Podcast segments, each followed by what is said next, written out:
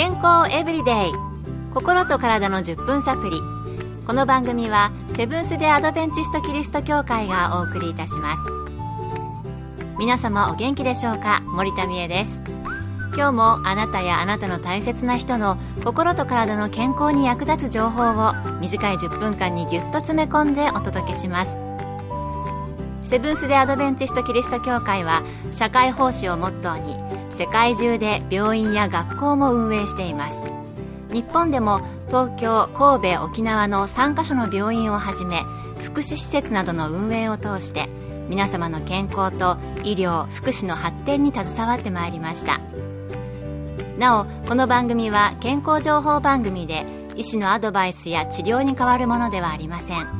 すでに投薬を受けている方また病院に通われている方はかかりつけの医師の指導のもとこの番組の情報も参考になさってください。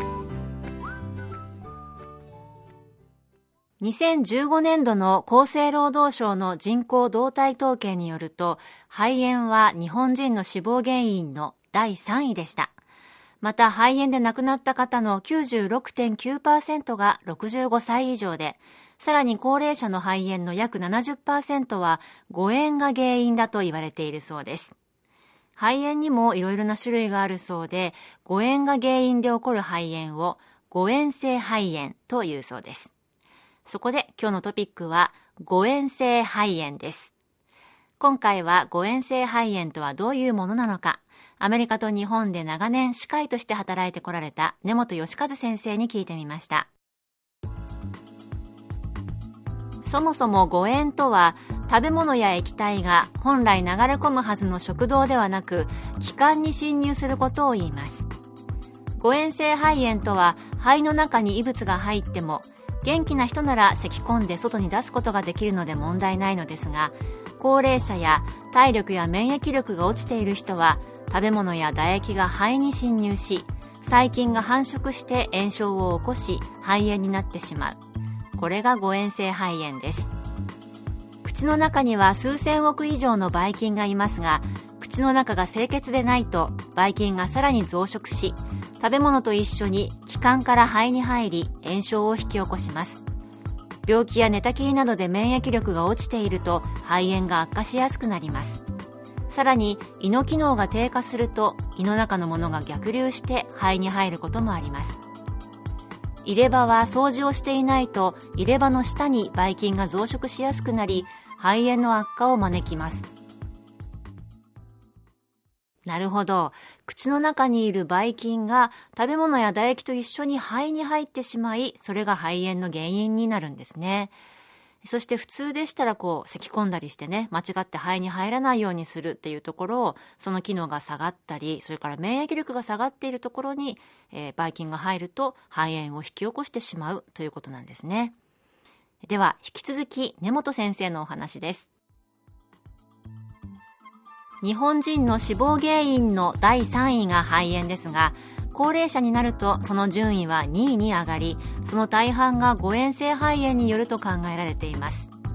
一度誤嚥性肺炎を起こすと気道粘膜はなかなか完全には回復しません。そして粘膜の感覚が鈍くなってしまい誤嚥しても咳が起こりにくくなり食物を排出できなくなってしまうためますます肺炎の危険が増大するという悪循環が起こります。高齢者にはかなり深刻な問題ですよね。一度起こしてしまうと回復に時間がかかって粘膜の感覚が鈍くなるそして咳き込んで出すこともできなくなるという悪循環に陥ってしまうんですね。若い人で普通の状態だと気管に水や食べ物が少し入っただけで無意識に激しく咳き込んでそれを出そうとしますのであまり肺の中に異物が入るというのは考えにくいですけれども高齢者などその外に出そうとする機能が弱っていると肺に異物が入ってさらにそれによって炎症が起こってしまうことがあるんですね。健康エブリデイ。心と体の10分サプリ。この番組はセブンス・デ・アドベンチスト・キリスト教会がお送りしています。今日は食べ物や飲み物などが誤って気管や肺の中に入ってしまい炎症を起こしてしまう。誤嚥性肺炎について歯科医の根本義和先生のお話をご紹介しています。この誤嚥性肺炎症状をもう少し詳しく聞いてみました。典型的症状としては激しく咳き込む高熱が出る濃い痰が多くなった呼吸が苦しいなどがあります。これらの症状があれば必ず医者に診てもらってください。しかしこれ以外でも高齢者の場合元気がない食事時間が長くなった食後に疲れてぐったりするぼーっとしていることが多い失禁するようになった口の中に食べ物を溜め込んで飲み込まないなどの症状が挙げられます。このように肺炎と無関係と思えるような症状でもよく調べると肺炎であったということがあります。変化に敏感になることが大切です。うん、そうですよね。本人が症状を訴えられれば発見しやすいですけれども、高齢で、あと反応があまりないという場合もありますので、周りの人が変化に敏感になるって重要かもしれません。それでは、かからないように予防法はあるのでしょうか？引き続き、根本先生のコメントです。予防法は簡単です。口の中を常に丁寧に掃除しておくこと。歯や入れ歯、舌を清潔に保つことです。介護の必要な方には介護者が日常の口腔ケアを行いますがいろいろな方法や器具もありますので歯科医歯科衛生士からケアのやり方を学びましょう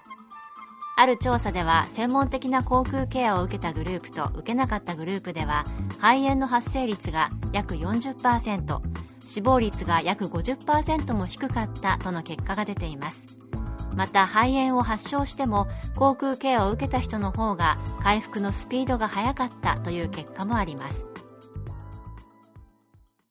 すごいですね。口腔内を常に清潔に保つことは、虫歯や歯周病といった口の中の健康だけではなくて、肺炎の予防にもつながるんですね。そしてそれによる死亡率、それから回復のスピードなどにも関係してくるということで、お口の中のケア、丁寧にしていかないといけないですね。なぜ歯科医の根本先生にこの話題をお話しいただいたかというと、この部分が予防の重要な鍵の一つになっているからでした。今日の健康エブリデイいかがでしたか？番組に対するご感想やご希望のトピックなどをお待ちしています。さて最後にプレゼントのお知らせです。今月は抽選で50名の方に明日の希望を作るライフスタイルマガジンサインズの1年購読をプレゼント。明治時代から心と体の健康に役立つ情報をお届けしている福音社発行の月刊誌です。